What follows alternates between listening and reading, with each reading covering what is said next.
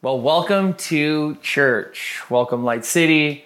Welcome, our Light City family. If you're new to the stream, if you found your way here, if somebody sent you a link, we just wanted to say welcome. We are so, so grateful um, that you decided to take a little bit of time and spend a little bit of time with us this morning. Uh, I know that the Word and what God is doing this morning, uh, it's no accident that you're here, but that if you'll stay tuned and tune in, I know that something will bless you and, and help you have a great rest of your day. Uh, I just wanted to say a huge, huge thank you uh, to everyone. You know, as we each of us really navigate through this crazy time that we're living in, I just want to say a huge thank you to each of you uh, for your patience with us as we're really doing our best to navigate.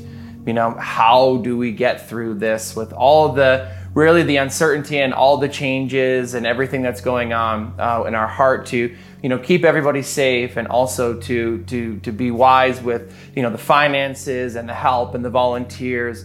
Uh, we're just so grateful for your patience and your understanding as we really work to as a family navigate through this challenging time. I mean the doors are going to open. Uh, we are in the process of figuring everything out but with everything changing so quickly uh, it's proved to be definitely more challenging than we thought maybe last time at this year. And I also want to say a huge thank you to, to each and every one of you that has continued to give to uh, the ministry through this time of really transition and change.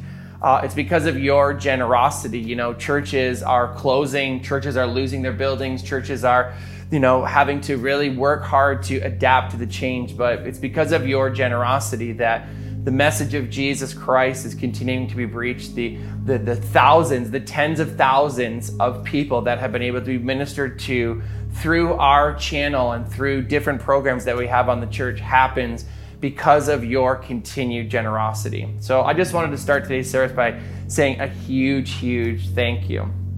Well, as we jump into to uh, my notes today, we are in week two of our April series this month called settled, that we are settled. We're settled on God, we're settled on God's promises, and we are looking forward to the future. So, so really, I don't want to start this message off by sounding negative, uh, but I got to tell you something. I am really, really tired of all the negativity that's happening in the world right now. I mean, anyone else feeling that way?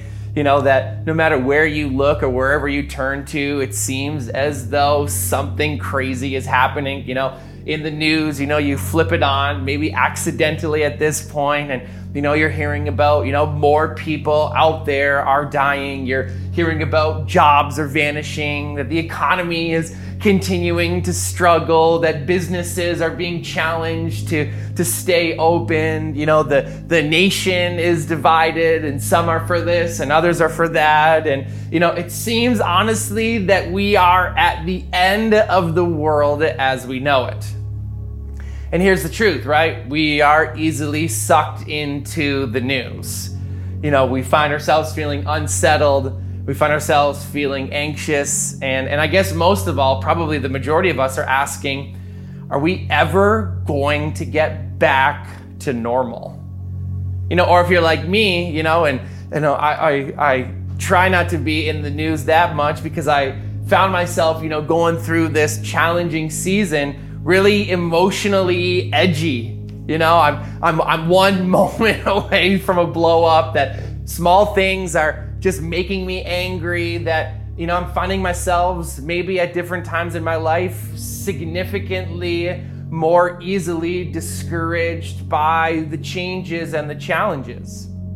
And today we're going to spend a little bit of time talking about what does it look like to lean into the positive what does it look like to be settled on the promises of God and the Word of God that it would lead us into having a positive mindset? And, you know, a few months back, after going through kind of the different challenges that uh, my family went through, you know, with Danielle, and I talked about that stuff last week, I began to think about this season, and we were kind of forced to at this point to begin to ask this question How is this season going to impact our lives for the good?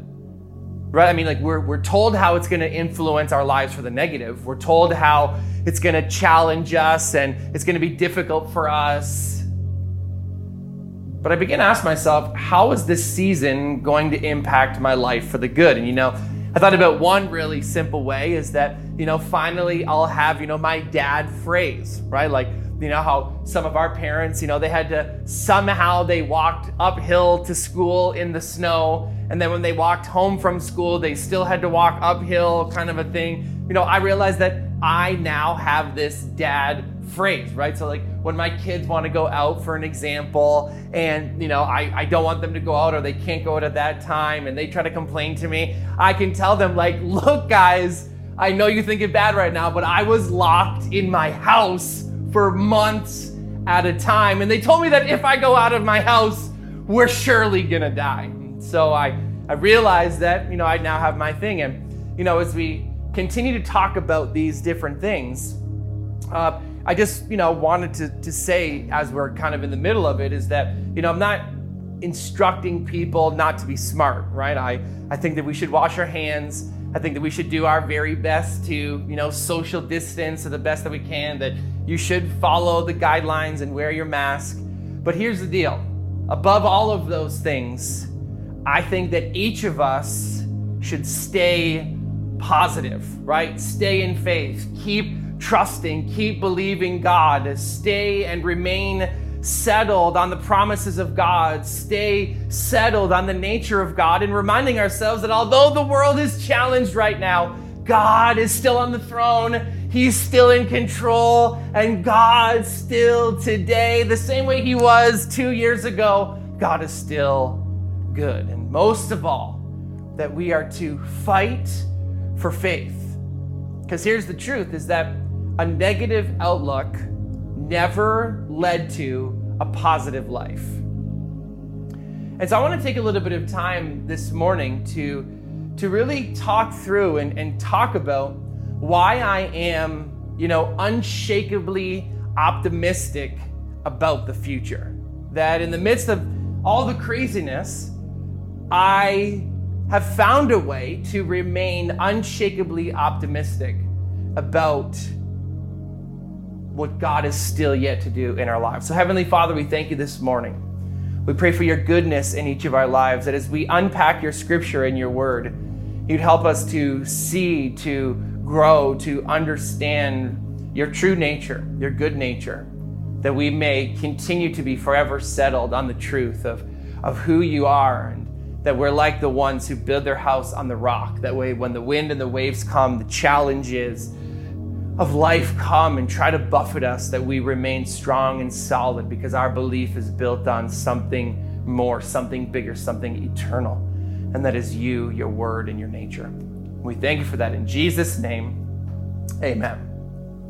So, as we jump into the message today, you know, really the, the first time in Scripture that we see this unshakably optimistic perspective um, is in a guy named Abraham. And and well, in fact, when we first meet Abraham, his name isn't Abraham, his name is Abram. God later changes his name to Abraham, something we're not going to get into.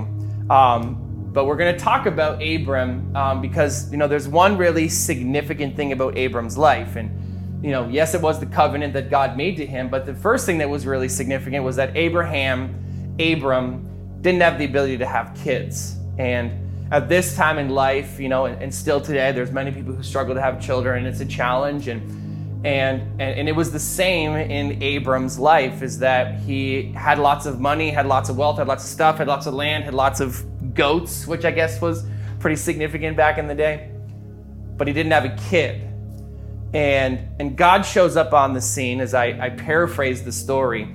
And in Genesis chapter 15, God gives Abram this promise that he would be the father of many nations. Now, how many of you know that in order to be the father of many nations, you at least have to start with one kid? And, you know, I can imagine like the majority of us who've received a promise from God or read a promise from God in the scripture.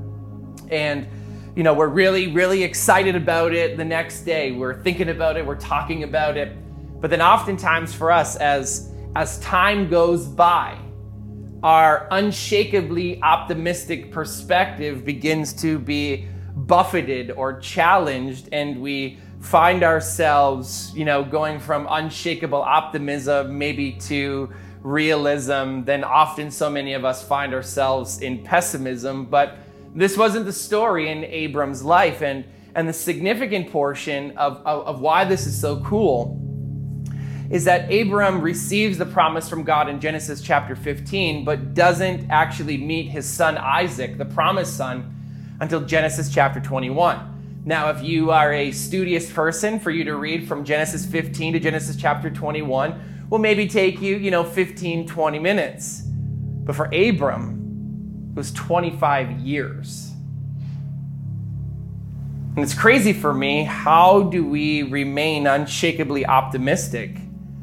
You know, not for 25 minutes for the rest of the service today, because chances are you could be pretty optimistic for the rest of the service. Chances are you could be pretty optimistic for the rest of the day. I mean, I'm, I'm really packing to, you know, to, to hit you with some good material here. And, you know, maybe it'll last you two weeks or three weeks or a month, but but Abram discovered something that made him unshakably optimistic, unshakably confident for 25 years. And what gave him this confidence? What, what caused him to remain so settled inside of the, the, the challenging season as he waits on the promise of God? And, and I mean, I would say that it's, it's this time, the 25 years that he waits and that he was forced to grow in his confidence, grow in his faith, grow in his belief, grow in his settledness towards God nature that enabled him to, you know, later on in Isaac's life, God asks him to sacrifice his son and he goes to a mountain getting ready to sacrifice. And, and it was that sacrifice that, that enabled God to be able to send Jesus to make the ultimate sacrifice to save us. And so as I read the story, I realize maybe there's something to understand about remaining unshakably optimistic. Now, let me qualify this statement because optimism is not a denial of reality. You know, it's it's not like sometimes I can be this way where things can be happening, the world could be burning around me, and I generally feel like, yeah, you know, it's all good. You know, it's it's just you know, it's not a big deal. Like could be a little bit, you know, denial in the sense of, you know, there's a lot that probably needs to be addressed here. In the world right now, there really are a lot of challenges. You right now are facing a lot of very real challenges, and pretending that they aren't there isn't what optimism is. It's, it's also not blind faith. It's it's not this naive hope that one day God is going to swoop in and change everything for me. It's not, you know, wishful thinking. It's not just this blind hope that one day somehow, I don't know how, I'm not really doing anything different. It's just going to all work out. That's not what optimism is. You see, optimism, or at least as it's defined, is, is confidence about the future or confidence that there's going to be a successful outcome. And, and, and if I can add some spiritual weight to this as we talk about God and our unshakable confidence, is this is that optimism is the unwavering expectation that our loving God is working in every situation for our good. And, and this is really what I want to spend some time talking about this morning as we unpack this reality about who God is.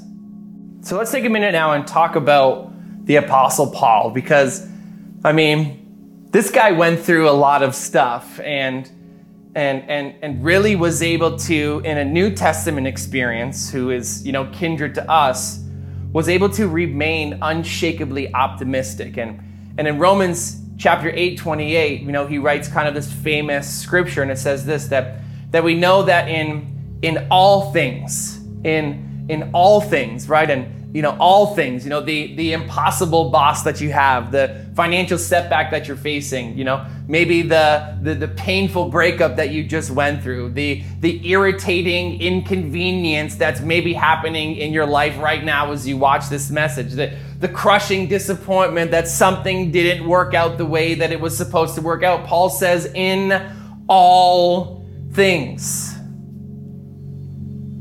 It says in all things god works for the good of those who love him and have been called according to his purposes. And I've realized something as I've walked through different situations of life that, that even a negative situation, it still holds the potential to produce a positive purpose.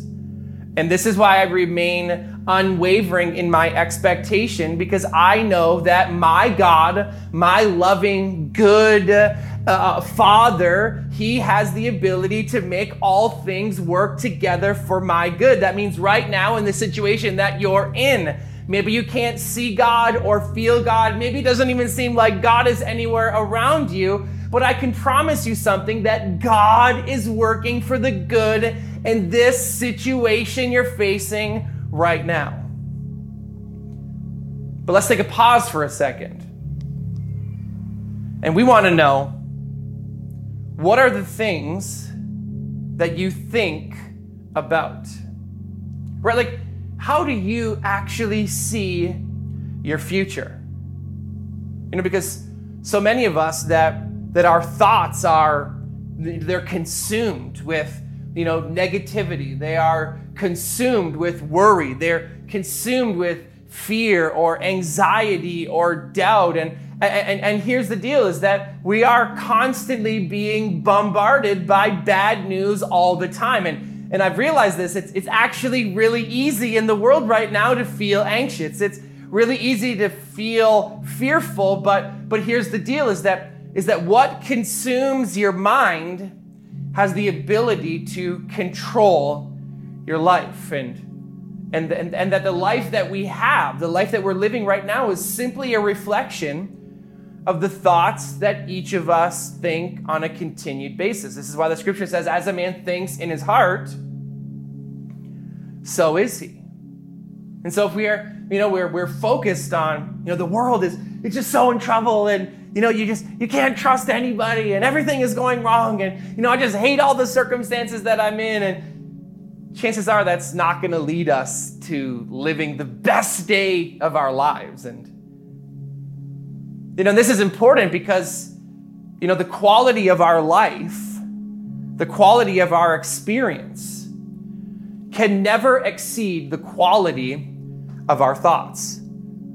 Right? And this is why we're talking about optimism because this is actually the problem with the opposite guy, pessimism, or having a critically negative mindset. And you know, and even experts will talk about this where pessimism is concerned is that, you know, a pessimist will tend to view negative events really for, for, for two negative reasons. And, and that is they view their negative events as personal, as in, you know, it, it, it's my fault, and as permanent, right? And so, you know, a personal side of this is, you know, this bad situation, it's my fault. It's, it, it, it's, be, it's happening because I'm not good enough. It's happening, oh, I told you because I'm just such a failure, or, or I'm unworthy of anything good ever happening to me. I'm incapable, or oh, I always just blow it. I just can never seem to do anything right. It's like two steps forward and 10 steps backwards. And, and that's the personal side, but also a pessimist views things as permanent. And that is that, you know, bad things always happen to me. You know, like you ever heard someone say that? Like, of course, right? Of course this would happen to me. Or they would say, oh, this always happens. Yeah. They view the circumstances of life that they're never going to change. And the worst part about this is that these things lead to a victim mentality. When God has called us to, to not be victims, but He's called us to be victors, right? And and victim mentality leads us to feel like, you know, like, oh, the economy is just shot and, you know, I'm never to get ahead and I'm never to get that job that I so desperately wanted. It's never to happen to me. And this virus is just unstoppable. And, you know, we're just to be stuck living indoors for the rest of our lives, wearing 18 masks. And, you know, the world is just never to be safe again. Look at all the chaos and it can never go back to anything good.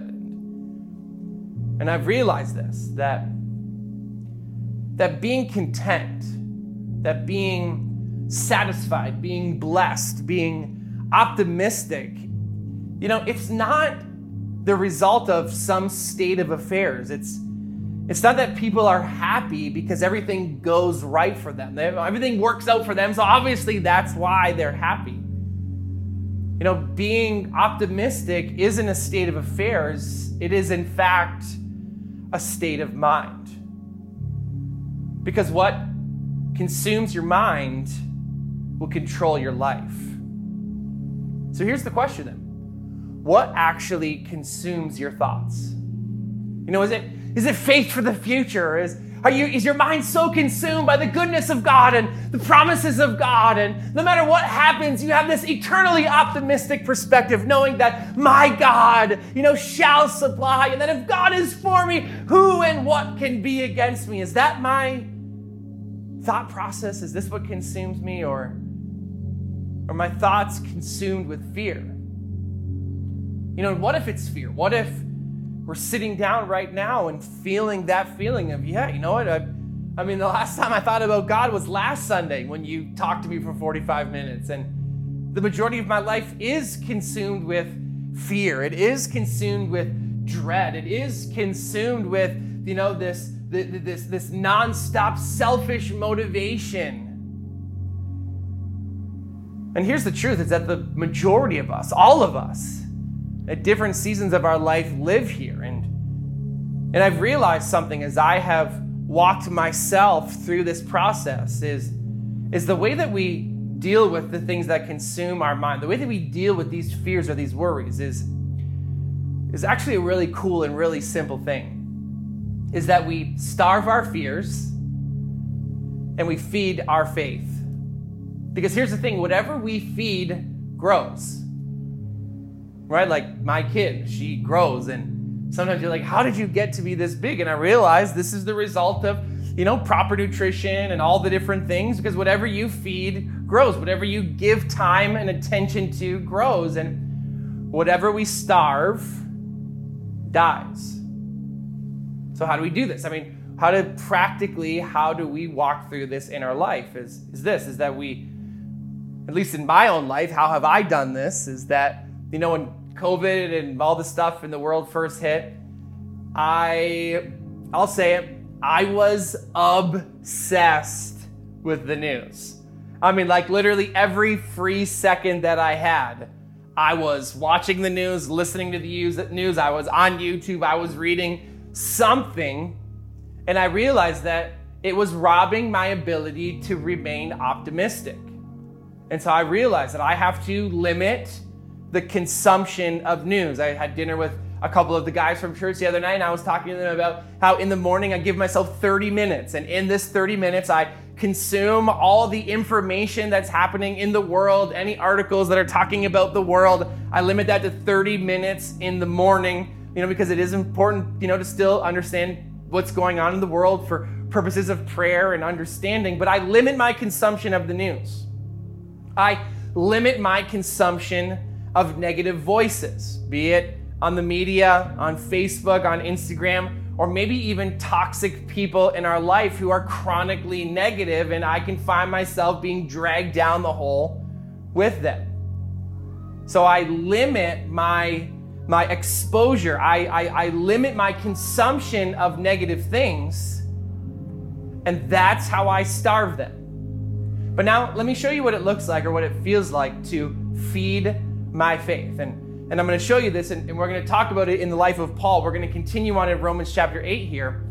As I, as I show you this process or, or, or my way in my daily time that I spend with God, how do I read the scripture from a meditative perspective? Because I don't just read the scripture. I heard a, a, preacher say one time, I don't read the scripture, I let the scripture read me. I'm not just in it to do some religious activity, but I want to put myself into the story so that I can glean and understand why was Paul able to talk the way he did, be the way that he did. And so we're going to go and spend a little bit of time now in Romans chapter 8 and and the first thing that we always want to remember about reading the scriptures is context.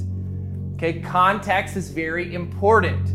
Sometimes we miss the meaning or we miss the message or the depth of the message because we don't understand the context. And so the very first thing about that's significant about Romans chapter 8 is that Romans chapter 8 follows Romans chapter 7.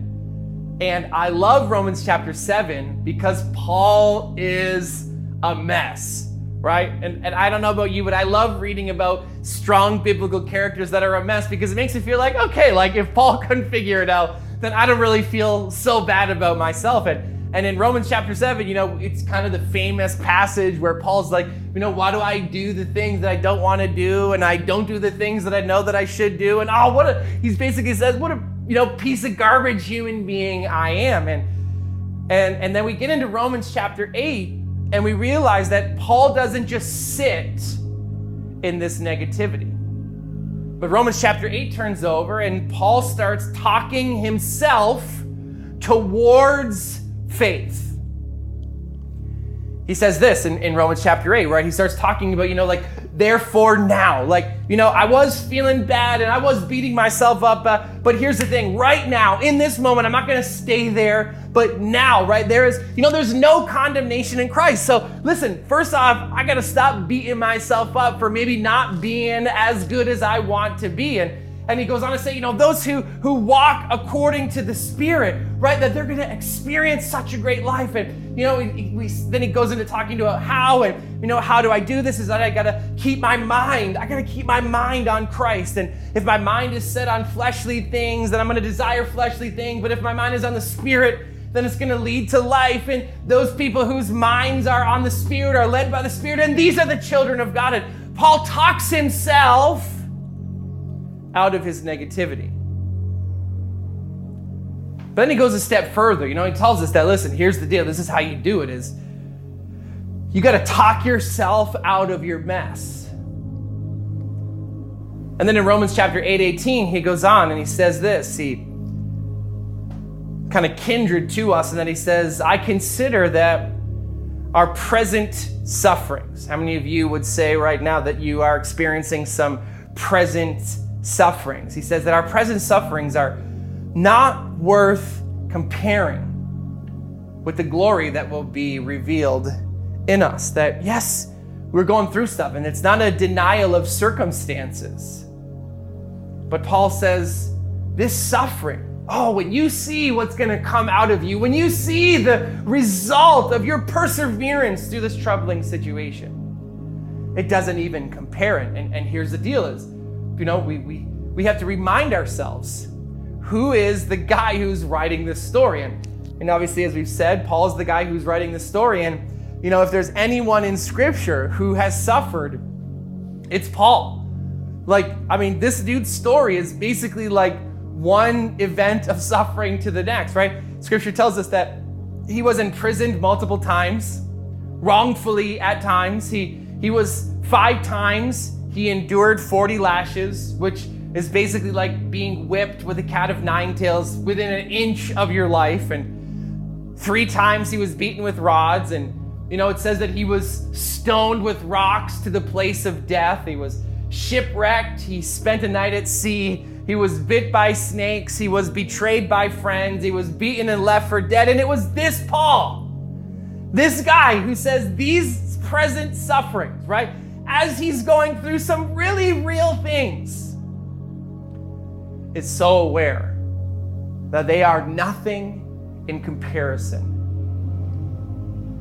as to what God will do, the good that will come, because God intervenes in the situation. He says these present sufferings are, they're not even worth comparing to the glory that's coming. Let me ask you this: Are you feeling hurting? Are you, you know, have you have you lost something? Have you lost someone? Are you experiencing a hardship? You know, maybe you're facing a job loss. Maybe, you know, you're worried sick about getting sick. Maybe you're, you know, battling a disease. Maybe you're battling cancer. Maybe you're in the middle of a really intense relational challenge. Maybe your marriage isn't as good as it used to be. Maybe you're estranged from your children. Maybe you just had a friend betray you. Maybe you're finding it really hard to still be working from home while trying to figure out how to give your children somewhat of a normal experience. And Paul says these present sufferings, they're not even worth comparing to what's coming. What's Paul saying? He's, he's letting us know that the struggle that we face today is producing the strength that I need to succeed tomorrow. Church, this is what he's telling us. He's saying, like, listen, you know, we're to go through stuff. Jesus says you're to go through challenges. That's what life on earth is all about. But but if we can just endure, if we can just stay settled, stay rooted and grounded in the nature of God, Paul tells us that you can't even begin to compare the, the, the glory, the beauty of what this is going to produce in your life as we watch God turn all things out for our good. That we live and remain in this unwavering expectation that our loving Father is, is, is, actively producing and using and, and instructing and moving everything that needs to be done in every situation of my life to produce a good outcome that I desire. So I starve my fears. I limit the amount of time I'm spending reading about things, seeing things, listening to things. I'm, I'm feeding my faith that as I'm in the scripture, I'm, I'm putting myself there and I'm thinking about it and I'm meditating on it, I'm chewing on it, I'm renewing my thoughts away from the junk of the world and onto the truth of, of God's nature. And because I realize that my strongest thoughts are always producing my life's direction. So let's read on. He, he goes on to say in Romans chapter 8, verses 26, he says this He says, In the same way, right? So he's, he's pumping us up and he's letting us know everything is good and, and God's intervening. And then he says, Listen, here's the thing. In the same way, the Spirit helps us in our weakness. And and can I tell you something, church? This is amazing news, right? It's amazing news when you feel incapable. It's amazing news when you feel unsure. It's amazing news when you feel uncertain. It's, a, it's amazing news when you feel worn out because it says that the Spirit helps us in our weakness. And so I have to remind myself that God's nature, it's settled. It's unchanging. The promises are irrevocable. That I am never alone. That I am never uh, uh, uh, overburdened. That I am never crushed or perplexed. It's, it's never the end. But the same Spirit that raised Christ Jesus from the dead is living and active and moving and making a way on the inside of me. But let me ask you, is anyone this morning feeling maybe a little bit weak? You feeling a little discouraged, a little overwhelmed, a little exhausted, right? And you know, maybe you've heard people say this thing that you know, like, well, that's you know, it's great that you think that he helps us, but but here's the truth: is that you know, brother Alex, you know, God helps those who help themselves, and and I got to tell you something that is just absolutely not the truth. Scripture is telling us is that the ones that God's help are the ones that need His help, the ones that are weak, the ones that are broken, the ones that are desperate. God says that He's near to those people. The scripture says that when we're hurting, He's our comfort. When we're confused, He's our guide.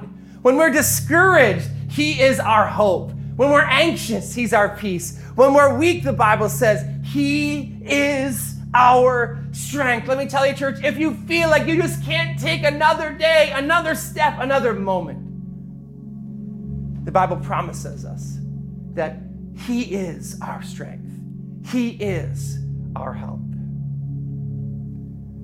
Goes on later to say in Romans chapter 8, 28, it says this, that we know that in all things, God works for the good of those who love Him and who've been called according to His purposes. Can I be honest with you, church? You know, there are there are some days that I love. And then there are some days that I work really, really hard to just endure. You know, there are days that I get some amazing good news. And there are other days that I hear some things, experience some things that are pretty heartbreaking. But can I tell you something that these temporary moments, these temporary setbacks, these temporary challenges, they do not change God's eternal nature. You see, He is settled. God is faithful.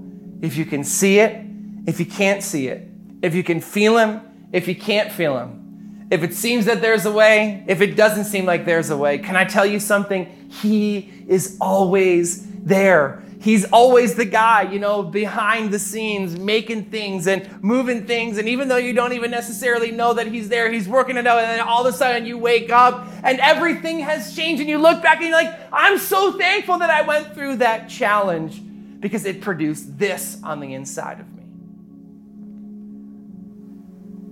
His nature is settled. You know, we could talk about this in the sense of happiness. You know, and oftentimes people can say that, you know, here's the key. You know, the key to happiness is to lower your expectations.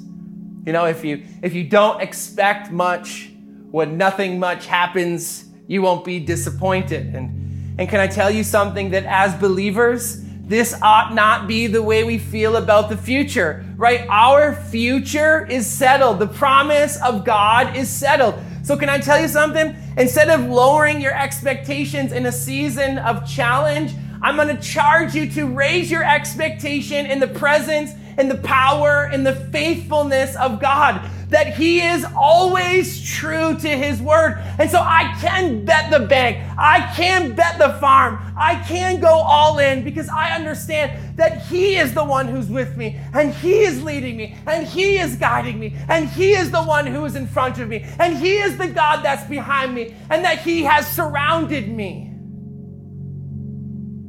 My future is settled. You know, I've been thinking about this. I'm hearing it so much lately about people talking about going. I just can't wait to get back to normal, right? I can't wait for things to just go back to normal. We could just, you know, get back to the way things used to be. And, and can I tell you something? I've got more faith than that.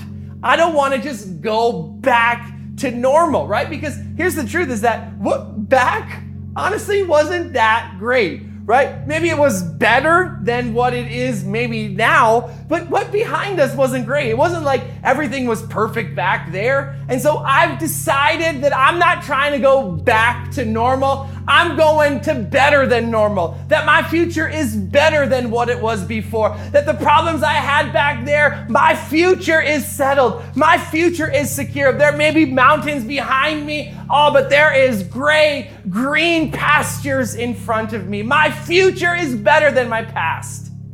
I'm not trying to get back to normal because I'm going forward into better than normal.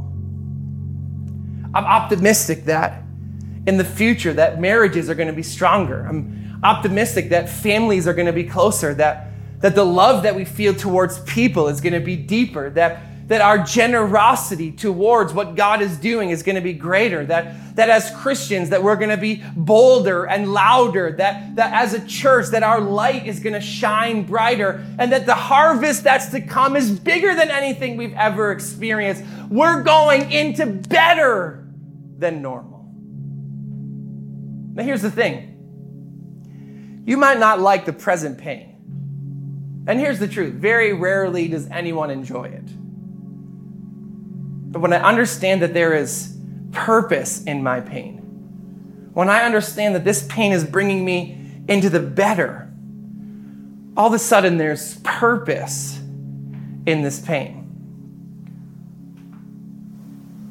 And Paul goes on, he kind of finishes it off with this in Romans chapter 8, 38 and 39. He says, For I am convinced. Right? Last chapter, he's fallen apart. He's a wretched, garbage human being who can't even do the right thing. And he talks himself through the challenge. He meditates on the nature of God and the truth of God. And, and we meet him just one chapter later. And, and in one minute, he's lost and perplexed and beaten himself up. And now he says that I am convinced that neither death nor life, neither angels nor demons, neither the present nor the future, nor any powers, neither height nor depth, nor anything else in all of creation will be able to separate us from the love of God that is in Christ Jesus our Lord. What's he saying? He's saying, no matter where I go, my God is there. No matter what I do, my God still loves me. No matter what happens to me, no matter what trouble comes, no matter what circumstance I endure, I know that my God is for me, and I have an unwavering expectation that my loving, good, faithful Father is working out every detail for the future that He has promised to me. His nature is settled. He's bigger than your problems. He's better than what's behind you. He is self-defined, exceedingly abundantly above and beyond all you could ask or think or imagine. This is the God that we put our hope in. This is the God that we trust in. This is the God whose nature is settled. Let me tell you, my optimism is not denial. My optimism isn't that I'm just trying to pretend that, well, everything around me is burning down, that everything is just okay. No, my optimism is based in the fact that my God, He never fails, He never quits, He never sleeps, He never slumbers, that His eye is on me, that He's with me and for me. He's in my future and He's in my past, and I am determined that no matter what I faced, I'm determined to produce the glory and the goodness that He promised to me. Why? Because His nature is settled. And I have decided to believe that. So I want to take a minute and I want to pray for each and every one of us.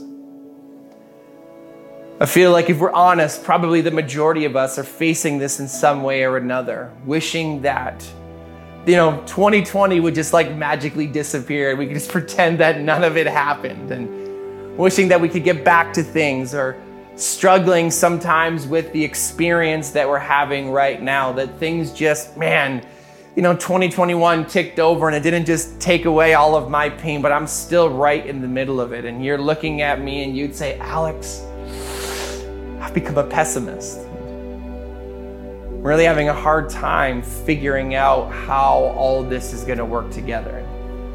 And this morning, I'm going to ask if that's you. In just one second, I'm going to ask you to raise your hand. And whether you're at home or you're in church somewhere, I think there's something that happens to us internally when we respond externally. And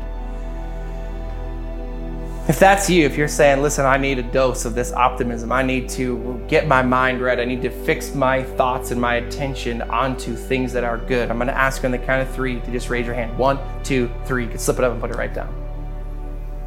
I'd say I see those hands, but we all know that's a lie. I believe that what God is doing in our future, as families, as a church, as a church family, this setback is a setup for something amazing. I honestly believe that. So let's pray. Heavenly Father, I'm praying over every man, every woman, every person that is hearing the sound of my voice right now. And, you know, we come to you, some of us weak, some of us broken, some of us discouraged. And first off, we thank you that that you embrace the weary, that you you're near to the broken. That you are strength to those who are weak. And we ask, Father, where maybe we've given all of our attention onto the things of this world and we've allowed the temporary circumstances to affect how we feel about your eternal nature. And we ask this morning for the grace to switch, the grace to change, the grace to think new thoughts, the grace to believe new things about the glorious future that you have in us. We, we reject all the trauma that would try to make us feel that the challenges that we've gone through in the last 18 months somehow have determined or set in stone our future. Instead, Father, we know that your promises for us. You gave us some of those promises that you gave us full well knowing that all of this stuff was going to happen, and yet you were not shaken. We declare today that we are optimists. We do believe that the future is bright, the future is better. We're not trying to get back to normal. we're trying to move into the better, the glorious future you have for us. In Jesus' name. And before we close really quickly, maybe you found your way onto our stream. Maybe you've been, you know, grew up a Christian and you walked away from God. You just really didn't understand and you're finding yourself in a crisis like a lot of the rest of us. And you're saying, I needed this Jesus. I need this relationship with him. The Bible tells us that if we simply confess with our mouths and believe in our heart that that Jesus is the Son of God, the Savior of the world, that we would be saved. And so I'm going to invite you as our church family, wherever you are right now, to just repeat this prayer out loud after me as we profess our belief in Jesus. Say, Heavenly Father, I'm a sinner and I need a Savior. Jesus, I believe that you're the Son of God, sent from heaven to be the Savior of the world. I confess with my mouth and believe in my heart that you are this Savior. You're my Savior. And I receive you as my Savior and Lord. Cleanse me, fill me, lead me, and guide me into the glorious future you have for me. In Jesus' mighty name, amen.